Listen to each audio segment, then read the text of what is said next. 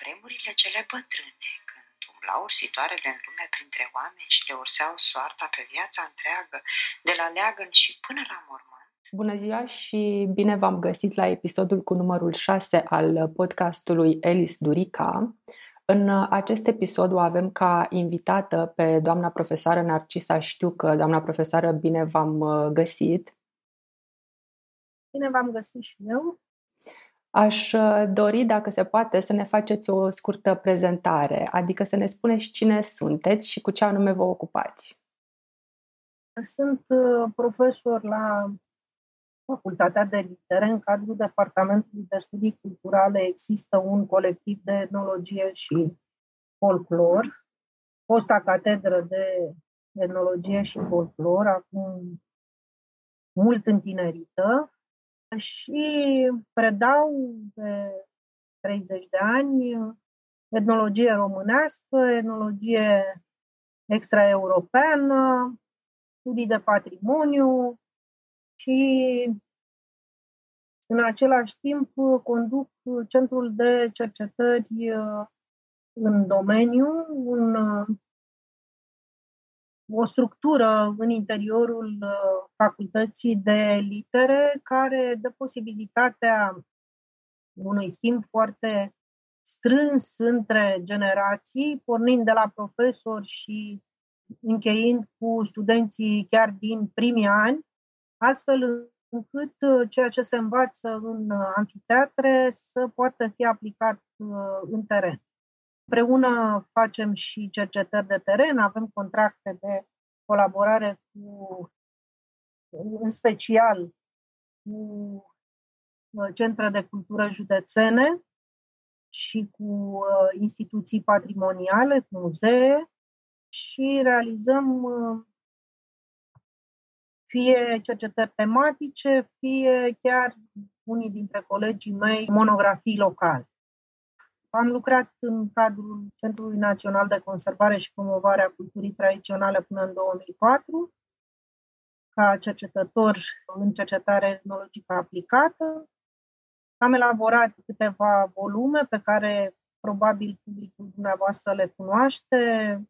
În mod special, cred, Spirala sărbătorilor, care este o lucrare de sinteză despre calendarul tradițional, interpretarea calendarului tradițional, dar o preocupare constantă, fiind de mai bine de un deceniu, a fost istoria orală. Am făcut cercetări de istorie orală în rândul veteranilor de război, dar mai ales în rândul celor care au trăit dramele comunismului și în rândul prizonierilor de război din cel de-al doilea război mondial. Asta s-a întâmplat în urmă cu mai bine de 20 de ani. Și de asemenea, poate este cunoscută teza mea de doctorat, publicată ca volum de sine stătător, știu că este pe internet, n-am pus-o eu, se numește În plagul lumii albe, dar se află și în Biblioteca Digitală a Institutului Patrimoniului Național se găsește și pe, și pe internet, eu acolo am, am găsit-o. Da, la biblioteca digitală eu am predat-o, dar ea circulă. Ea circulă, da, ea circulă, într-adevăr. Înainte de a intra în uh, subiectul conversației noastre de astăzi, aș avea o întrebare un pic poate mai personală, la care, bineînțeles, puteți să nu răspundeți, însă cum ați ajuns dumneavoastră în această zonă de etnologie și folclor? Care este povestea de dragoste dintre dumneavoastră și această, nici nu știu cum să-i spun, e o pasiune, e o meserie, e un interes deosebit? A debutat ca o pasiune și pot să spun, poate spre uimirea multora, chiar și a mea câteodată, a debutat în clasa nouă de liceu. Foarte devreme. Uh, am avut în manualele de literatură română, în prima parte se făcea pe atunci abordare istorică, am avut capitole de folclor. Folclorul ca sursă de inspirație pentru creatorii de mai târziu. Cred că la sfârșitul primului trimestru, profesoara noastră de română ne-a îndemnat să ne înscriem la o sesiune științifică și mi-am ales atunci motivul Soarele și Luna în creația populară, am făcut o comunicare care a avut succes. Probabil că dacă nu ar fi avut aș fi lăsat lucrurile așa și aș fi mers mai departe cu studiul literaturii române, dat fiind că predominant studiile noastre erau de clasice. Deci am făcut liceul de limbi clasice Ion Creangă și aveam șase ore de latină și cinci de greacă veche pe săptămână.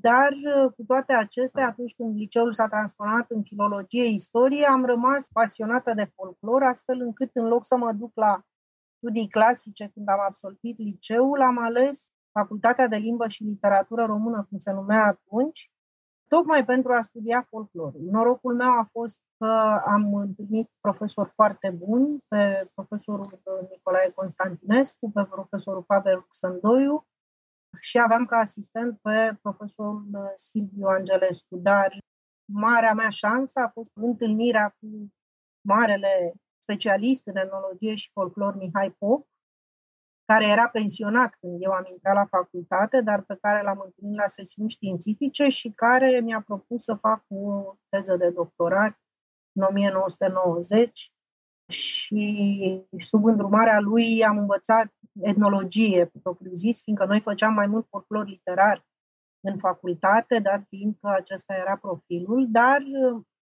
erau și soluții, cum avem și noi astăzi, de confruntarea teoriei cu realitatea de teren și am participat în fiecare vară la niște tabere naționale organizate de facultățile care aveau cercuri de folclor, deci cum avem noi astăzi Centrul de Cercetări. Așa am reușit să angajez niște relații deosebit de trainice, aș putea spune, cu colegii din țară, din alte centre universitare și am rămas în continuare fidelă acestor prietenii, în special cu doamna profesoară Otilia Hedeșan de la Universitatea de Vest din Timișoara și cu domnul profesor Nicu Panea de la Universitatea din Craiova. Deci ne-am cunoscut când aveam 20-21 de ani și iată au trecut 40 de ani și suntem în continuare prieteni, colaboratori, ne sprijinim în tot ceea ce înseamnă cercetare și chiar este foarte important să aflăm înainte de a scrie ceva pe care să-l lansăm pe piață, să zic așa, care este opinia lor despre ceea ce am pregătit. Bun. Și aș mai putea să da, adaug da, ceva, vă rog, vă rog. așa ca pigment. Uh, nu mă trag dintr-o familie de țărani, probabil cumva la a cincea, la a șasea generație. Descin din, din țăran. Nu am crescut în mediul țărănesc, Tatăl meu era de origine greacă, imigrați pe la sfârșitul secolului XIX, străbunica cu copiii, iar din partea mamei, de asemenea, jumătate de etnie greacă, iar jumătatea cealaltă venită de peste munți în urma persecuțiilor pe care le-au suferit preoții ortodoxi și ortodoxi s-au stabilit într-un oraș din județul Brancea. N-am crescut, n-am văzut, mediul țărănesc, așa cum l-am văzut începând cu primul an de facultate, când am făcut prima descindere în teren, cum se spune, într-o localitate foarte interesantă, n-am mai revenit, din păcate, până astăzi. Este vorba despre o localitate din județul Vâlcea, în care conviețuiau români, romi rudari și uh, ungureni de peste munte. Așadar, episodul biografic pe care ni l-ați uh, prezentat mai devreme se uh, poate încadra din multe puncte de vedere chiar în tema episodului nostru de astăzi și anume ursitoarele, pentru că se pare că modul în care ați ajuns dumneavoastră în această zonă de cercetare este unul uh, foarte, să spunem așa, ar părea absolut întâmplător. N-ați avut niciun fel de influență rurală nu ați trăit la țară, nu ați avut contact cu oamenii de la țară și cu toate acestea, încă din clasa nouă, adică de la o vârstă foarte fragedă, e de parcă o mână a destinului a intervenit și v-a pus pe un uh, drum care, din câte pare, este chiar uh, drumul, uh, drumul dumneavoastră, din felul în care vorbiți despre această pasiune transformată într-o meserie sau poate într-o, ce știu eu, poate ceva mai mult de atât. Haideți să ne oprim un pic asupra ursitoarelor, personaje feminine ale mitofolclorului românesc și să încercăm să înțelegem, cu ajutorul dumneavoastră, bineînțeles, de ce aceste ursitoare continuă să fascineze atât prin dimensiunea lor uh, mitico-religioasă, cât și prin uh, dimensiunea lor oraculară, acelea de prezicătoare ale sorții omului. Tema este foarte vastă, intens exploatată, pot să spun. Poate că și înclinația mea către tema lucrării de licență și mai târziu a tezei de doctorat către acest prim rit de trecere, cel al nașterii, se datorează nu atât hazardului și sorții, cum ați spus, cât pasiunii, unei pasiuni primordiale educată de la foarte puține ani, cred că aveam 5-6 ani, pentru mitologie. Deci am crescut în casă cu cărți de mitologie greacă, evident, și lucrul acesta mă fascina pentru că era o altă lume. Este lumea sacului. După aceea mi-am dat seama. Este lumea sacului, lumea de deasupra noastră, lumea care ne modelează. Și ursitoarele, așa cum le găsim în tradițiile românești, le găsim și în tradițiile altor popoare, de la nord la sud, în Europa și chiar și în, pe alte continente. Există rețele de, de credințe care vorbesc despre încercarea omului de a-și scruta viitorul, dar mai ales despre gândirea, gândirea viitorului ca fiind pus sub semnul unor forțe supraumane, supranaturale.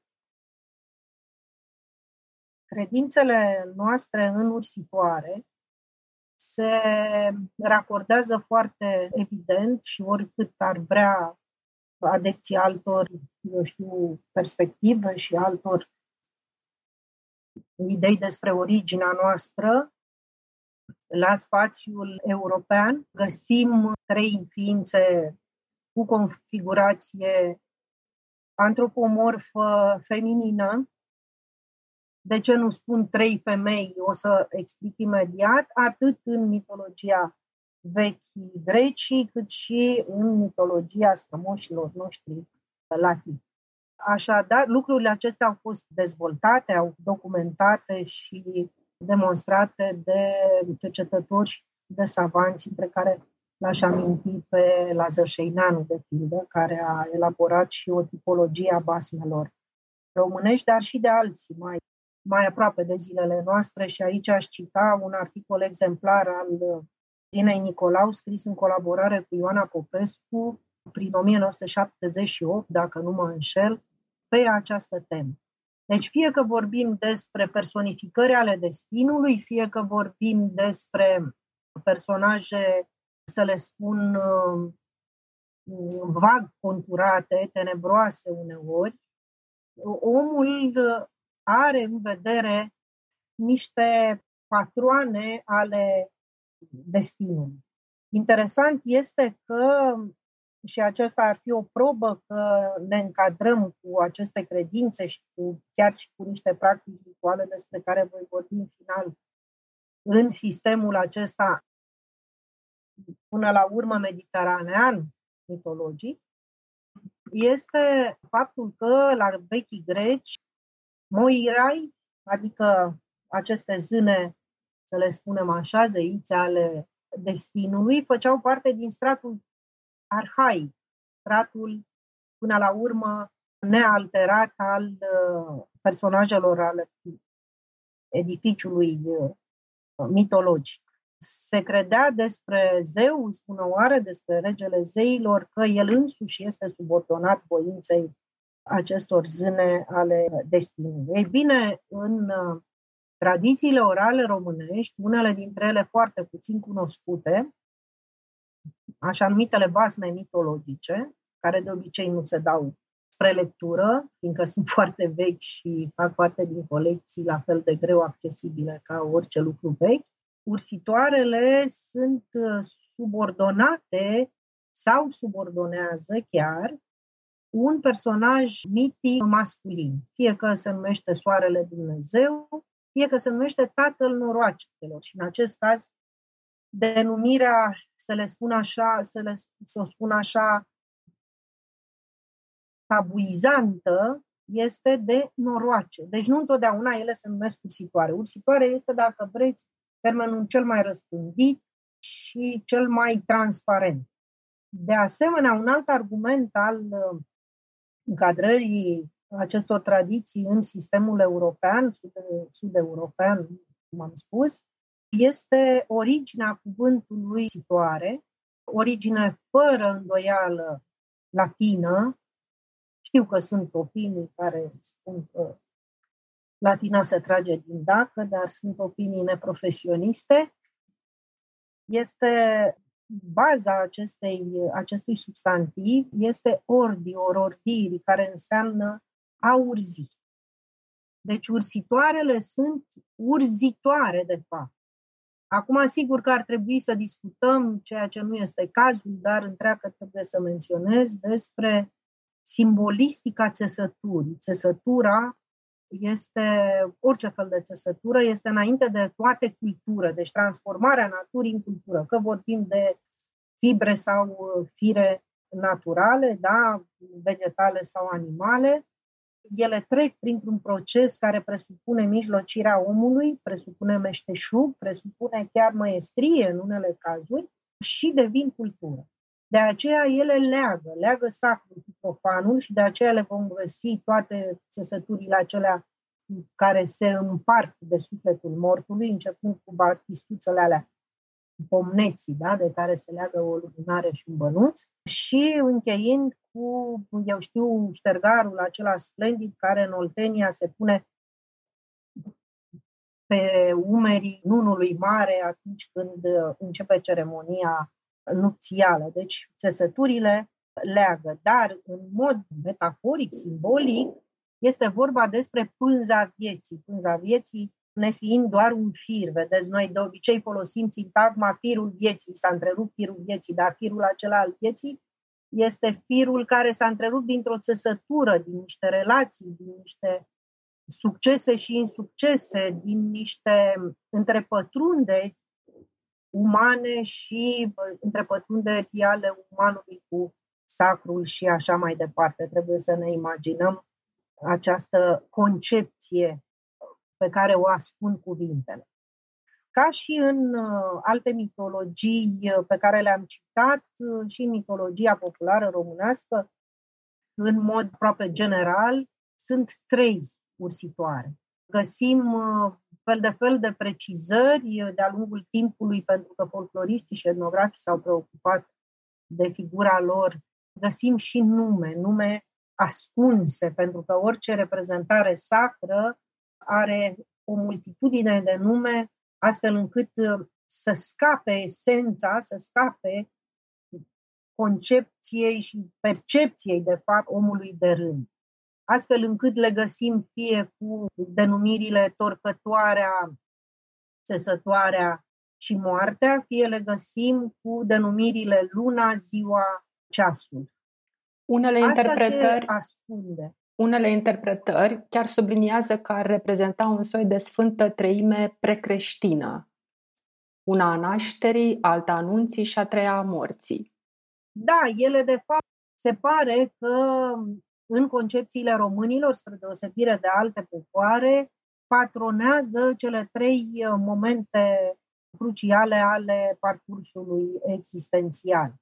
Asta doar, însă, doar în reflectat în uh, capacitatea omului de a înțelege ce fac ele acum, de a înțelege sensul existenței lor și de a înțelege intervenția lor. Ce trebuie însă menționat, asta cu dignitatea, eu nu, nu pot să o, să spun așa, să o diger. Da? Însă trebuie să coborâm altfel pe traiectul acesta dacă vrem să dovedim că de fapt asta cred că este sursa interpretării. Dacă vrem să dovedim că suntem un popor creștin, poate creștin avan la letră, cu vor unii, trebuie să menționez ceva foarte important și anume, întotdeauna și credințele și practicile și mai ales reflexele narrative, toate tradițiile orale care s-au înregistrat și eu am înregistrat și în urmă cu 2-3 ani, vorbesc despre o putere limitată a ursitoarelor.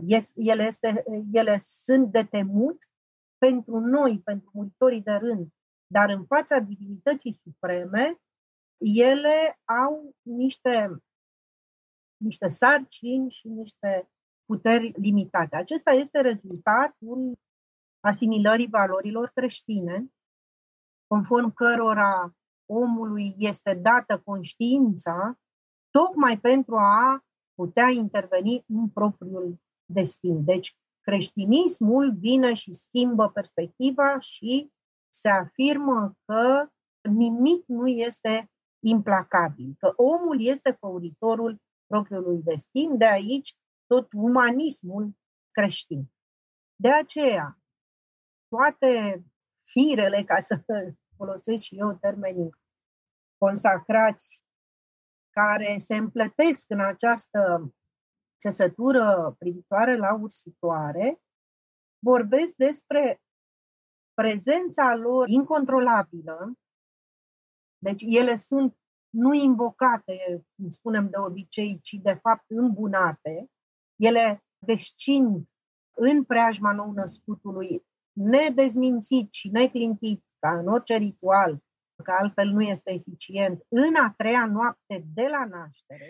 Când încetă cocoșul cu cântatul, vin ursitoarele la fereastră și încep a ursi. Una zice, prin multe necazuri va trece acest copil, dar bine va ajunge cu vremea. Alta zice, voinic și frumos se va face și foarte cu minte, dar și norocul îi se arată.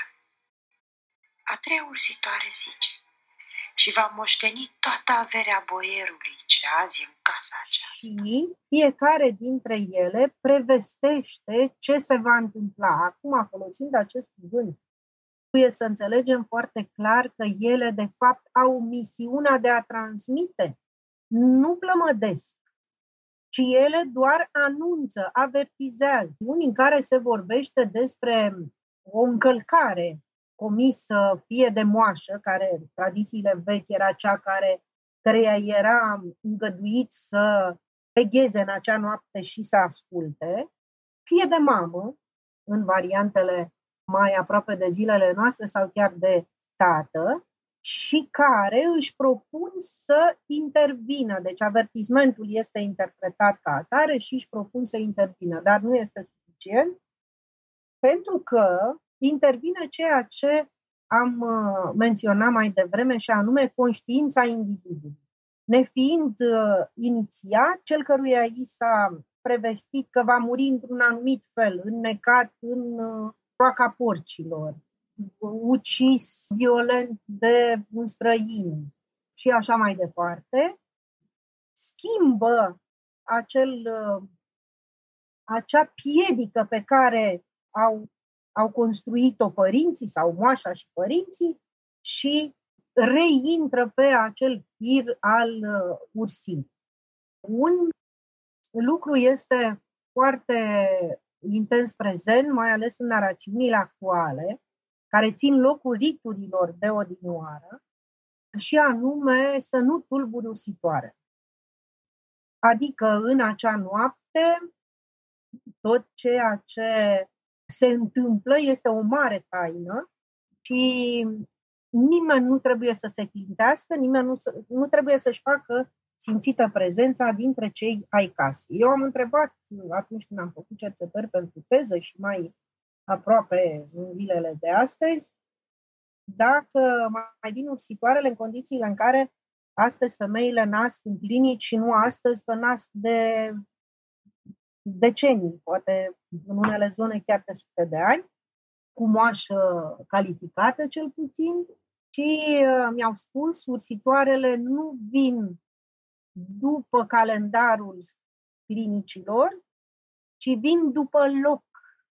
Lucrul acesta este de-a dreptul emoțional, mi s-a părut revelatoriu pentru felul în care gândesc românii spațiul domestic. Deci, concret, dacă mama este la spital cu nou născutul și din vari motive nu este, nu vine înapoi acasă de vreme în acele trei zile, atunci ursitoarele descind la viitoarea casă a nou născutului pentru că acolo va fi temeiul lui, acolo el va prinde rădăcini.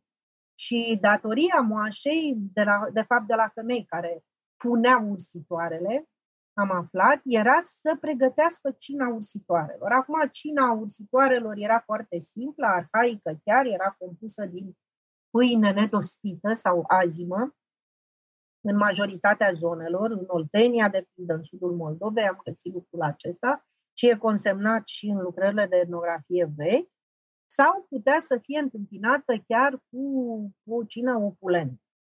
Prima variantă, cea mai uh, veche și consemnată în uh, urmă cu 150 de ani de primii etnografi, denotă o conservare foarte atentă a acestui ritual al primirii ursitoarelor. Deci pâine, sare, care are forță magică, vin, lumânări și, foarte interesant, argint. Argintul este, conform principiilor alchimiei, un metal feminin.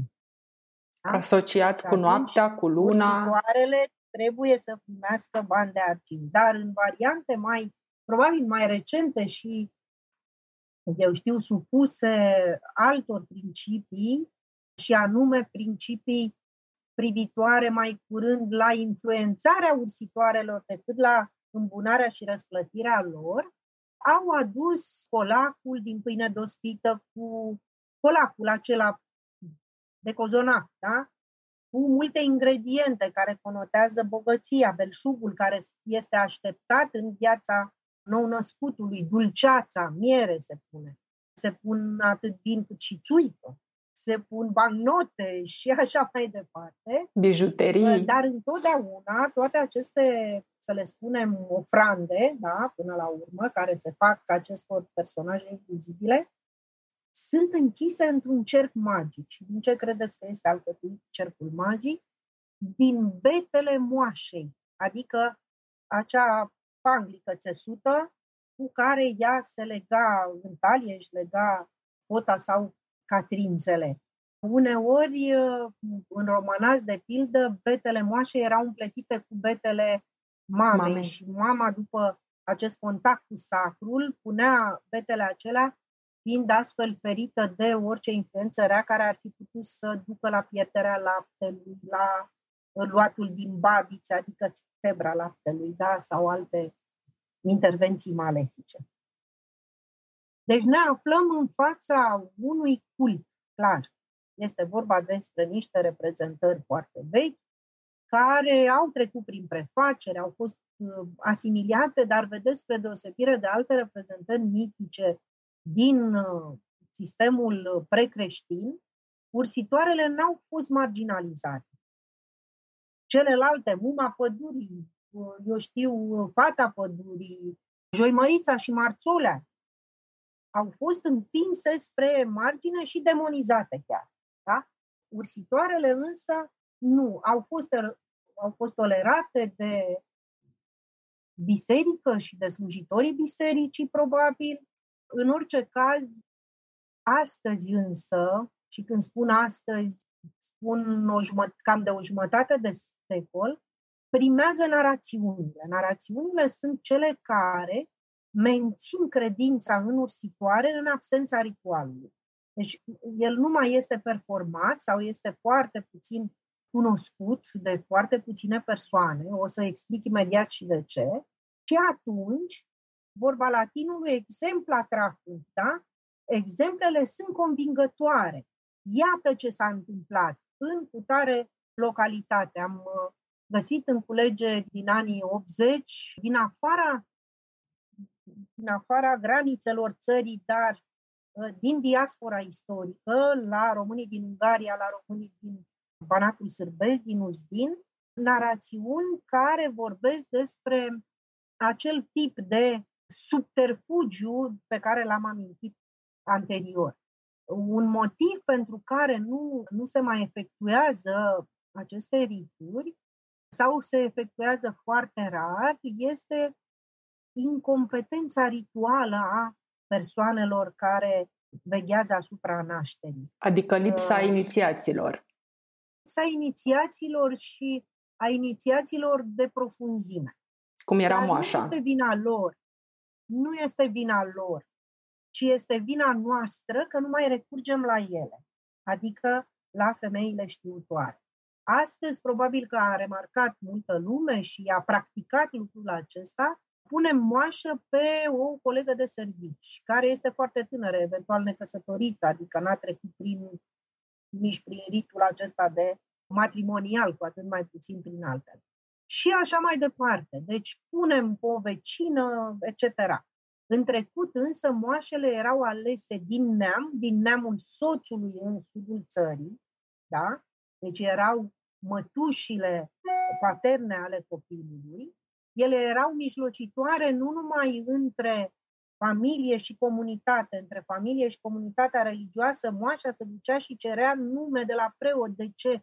Pentru că numai preotul avea și cred că până către 1990 lucrul ăsta era valabil încă, avea calendarul acela religios pe perete și el se uita sau se uita în sinaxar și vedea care este numele. În sudul țării, unde tradiția numelui este strâns legată de nășie, nu mai era nevoie să ceară, ci doar îl anunța preotului, s-a născut un băiat al lui Cutare, va fi numit după naș, așa.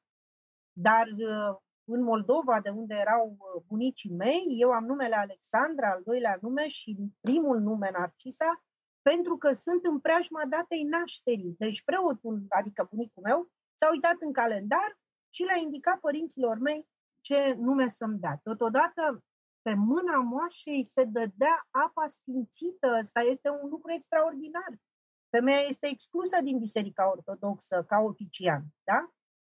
Dar cu acest prilej, ea putea să manipuleze această substanță sfântă. Mai mult decât atât, în cazul în care copilul se năștea cu puțină inimă, cum se spunea, da? deci nu avea șanse să trăiască mult, ei uh, îi se permitea să facă un simulacru de botez. Privilegiul acesta pe care biserica îl uh, recunoaște moașei presupune și un rit compensatoriu.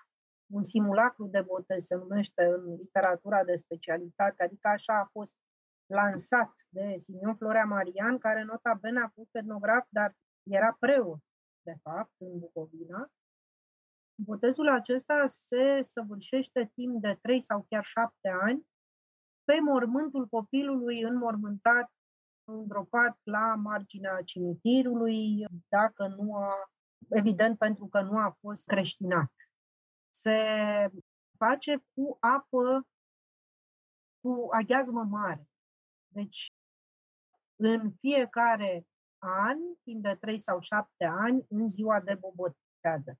Persoana care era desemnată și care era tolerată, să zic mai clar, să facă acest lucru era moașa. Ulterior și mamei i s-a permis acest lucru.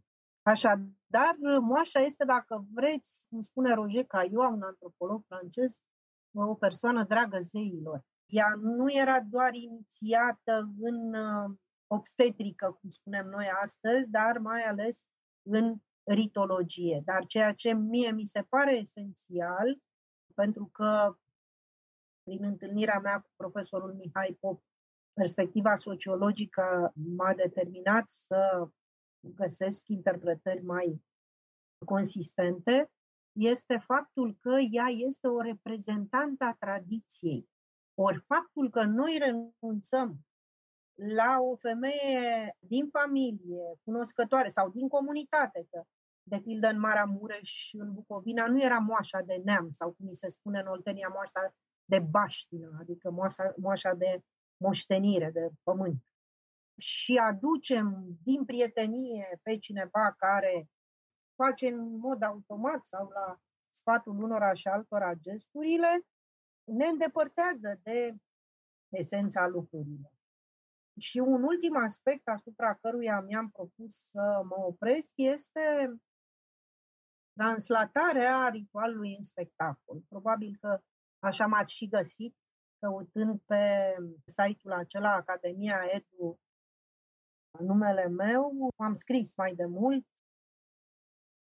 un uh, articol despre un studiu la o revistă academică despre spectacolele pe care firmele de evenimente le organizează la cu prilejul botezurilor și care presupun revelarea, materializarea acestor ființe mitice despre care în trecut se vorbea în șoaptă, se țeseau povești, dar fără descrieri și caracterizări, așa cum îi stă bine oricărei creații orale, și care, de fapt, sunt influențate de două surse.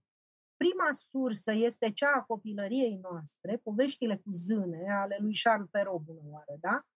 Zâna bună.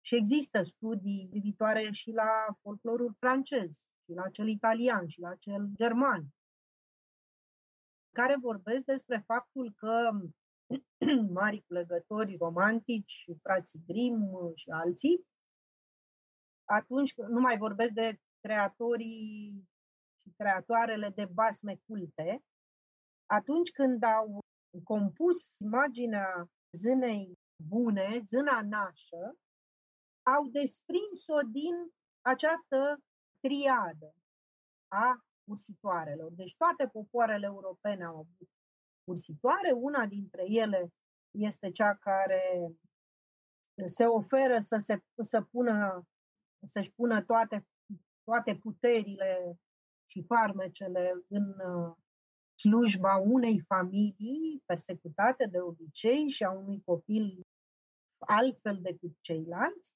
Și atunci așa apare acest personaj care după aceea traversează multe, multe creații și culte și orale.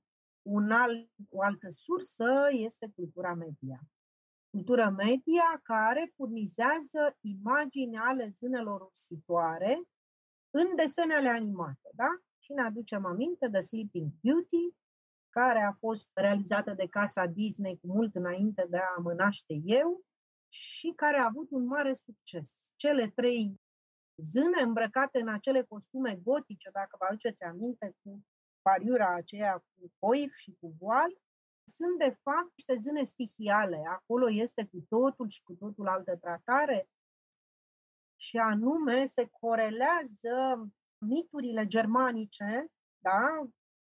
Eu știu, dendrolatria și toate miturile acelea silvestre care au fost caracteristice civilizației germane cu cele trei zâne ale destinului, astfel încât ele astăzi sunt întrutipate de figurante, actrițe, chiar studente de ale mele joacă rolul acesta pe la botezuri și metrii. Ce mi se pare uluitor este faptul că se multiplică nejustificat. Probabil sunt pe statul de plată al firmelor respective și am văzut fotografii cu câte 5, cu câte 7, cu câte 9 chiar. Acolo intervine și confuzia cu măestrele sau, sau elele, ceea ce este complet nefericit. Iar un alt aspect este mai nou, mult mai nou, cred că datează de vreo 5-10 ani în uh, spațiul românesc, este autohtonizarea acestor zâne, deci venite, cum am spus, pe aceste trasee din romantism în uh, desenele animate și după aceea transformate în uh, țărânci de sculțe îmbrăcate în uh, costume aproximativ tradiționale, da, adesea transparente și foarte tens împodobite cu fel de fel de accesorii care li s-au părut celor care le-au costumat a fi specific românești.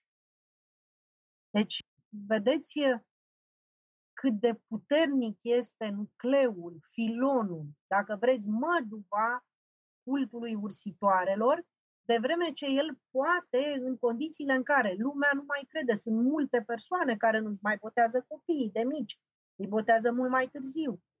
Dar cu toate acestea, sunt multiple canale prin care se insinuează materia mitică. Nu mai botezăm copilul, nu facem nici petrecerea aceea cu ce am spus adinaori, figuran, ursitoarele figurante. Dar din când în când ne scapă și spunem, așa a fost scris, sau așa a fost lui dat, sau a fost ceasul rău, ceasul rău, adică acea zână a sorții, căreia îi spunem ceasul. Ultima, a treia. Da. Cea care taie sau, firul vieții. Cine știe cum se mai formulează, dar în orice caz sau își așteaptă ursitul. Despre asta sigur că ar trebui să facem o altă discuție separată, pentru că din uh, cel de-al doilea moment al existenței umane, și anume căsătoria, se dezvoltă o întreagă ritologie. Deci, credințele spun că ursitoarele sunt cele care prevestesc dacă se va căsători, dar nu și cu cine se va căsători, numai că de aici oamenii și în special femeile, da, ca să vorbim oltenește oamenii și da, femeile, da. de aici au creat o întreagă teologie, da?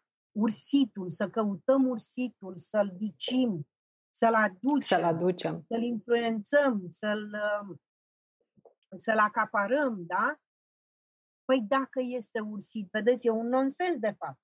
Dacă este ursit și a fost statornicită această viitoare legătură, dar aici intervine dorința omului de a se confrunta cu sacrul, de a-l forța să-i dea ceea ce consideră el că îi se cuvine. Deci lucrurile sunt foarte complicate, ursitoarele sunt printre aceste ochiuri ale țesăturii relației omului cu sacru. Am Sunt în... niște personaje foarte interesante, sigur, și fascinante. Mai avem ce spune despre ele. Probabil că și în viitor o să vedem.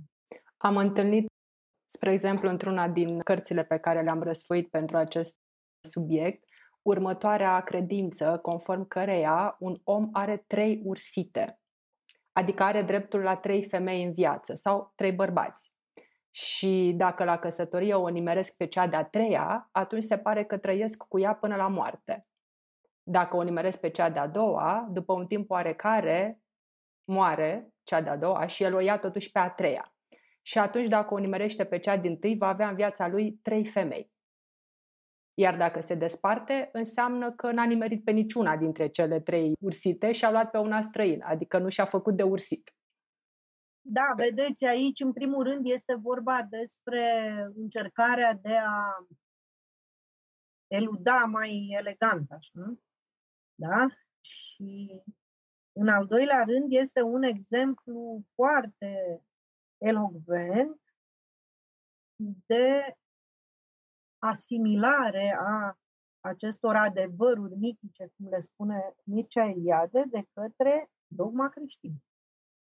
Dacă noi deschidem oricare dintre codurile de legi din secolele 17-18, vom găsi îngăduința de a se săvârși cununie religioasă de maximum trei ori. Ori această decriptare vine să consolideze și în același timp să nu să consolideze, să valideze și după aceea să consolideze credința în uh, decizia primordială. Este destul de puțin răspândită credința, dar este important că ea a fost consemnată. Înseamnă că funcționa. Aș vrea să amintim un pic și de un alt aspect al uh, ritualului urțitoarelor și anume despre talerul cu obiecte alese pe care eu, cum să spun, l-am trăit acest episod în sensul că la un an de zile există această tradiție, eu sunt din sudul Moldovei și am, am prins-o, am trăit-o, la un an de zile se ia din moți și apare acest taler cu obiecte alese care inițial era la nașterea copilului și nu la un an după. prin taler cu obiecte alese, înțelegându-se o tavă, da? Pe care se pun diferite obiecte. De la fluiere, la spice de grâu, la bani, la ceașcă de vin, la caiet, la carte, la bijuterii, Cheia oglindă. de la mașină, ghiulul Exact. de pe mâna nașii. Exact, exact, exact, exact, exact. Pentru De, depinde da cine de pregătește cine pregătește. Da, exact. Adică aceasta Eu este am o participat rămășiță. la o cumetrie la care s-a pus mouse de la calculator. Exact. Uh, Inventivitatea nu are limite. Da, este, nu, nu știu când uh, și unde a fost consemnat că se punea la În, nașterea copilului. am găsit în mitologia română a lui, Romus, a lui Romulus Vulcănescu această da, informație. Eu cu domnul Vulcănescu nu sunt prietenă, Ok. așa încât uh, prefer să nu comentez. Este o practică de divinație, deci acolo discutăm despre cu totul altceva, ca să mă exprim așa mai, mai pe înțelesul profanilor, acolo face omul de capul lui. Așa cum facem de capul nostru calendarul de ceapă, ca să dau un exemplu concret. La, în primul rând, la un an sau la trei ani aici, la noi în sud, se taie părul băiatului. Fetele nu erau tunse. Fetelor li se rupea turta, pentru că ruptul turții simboliza așteptarea neapărat, neapărat a următorului moment de trecere. Ruptul turții miresei deasupra capului, da? Deci fetele nu erau tunse, numai băieți. Fetelor li se străpungeau urechile la un an, acum se străpung la o zi, la o oră, dacă se poate, fac, e un compostor care face chestia asta în spital. Safe și fără probleme.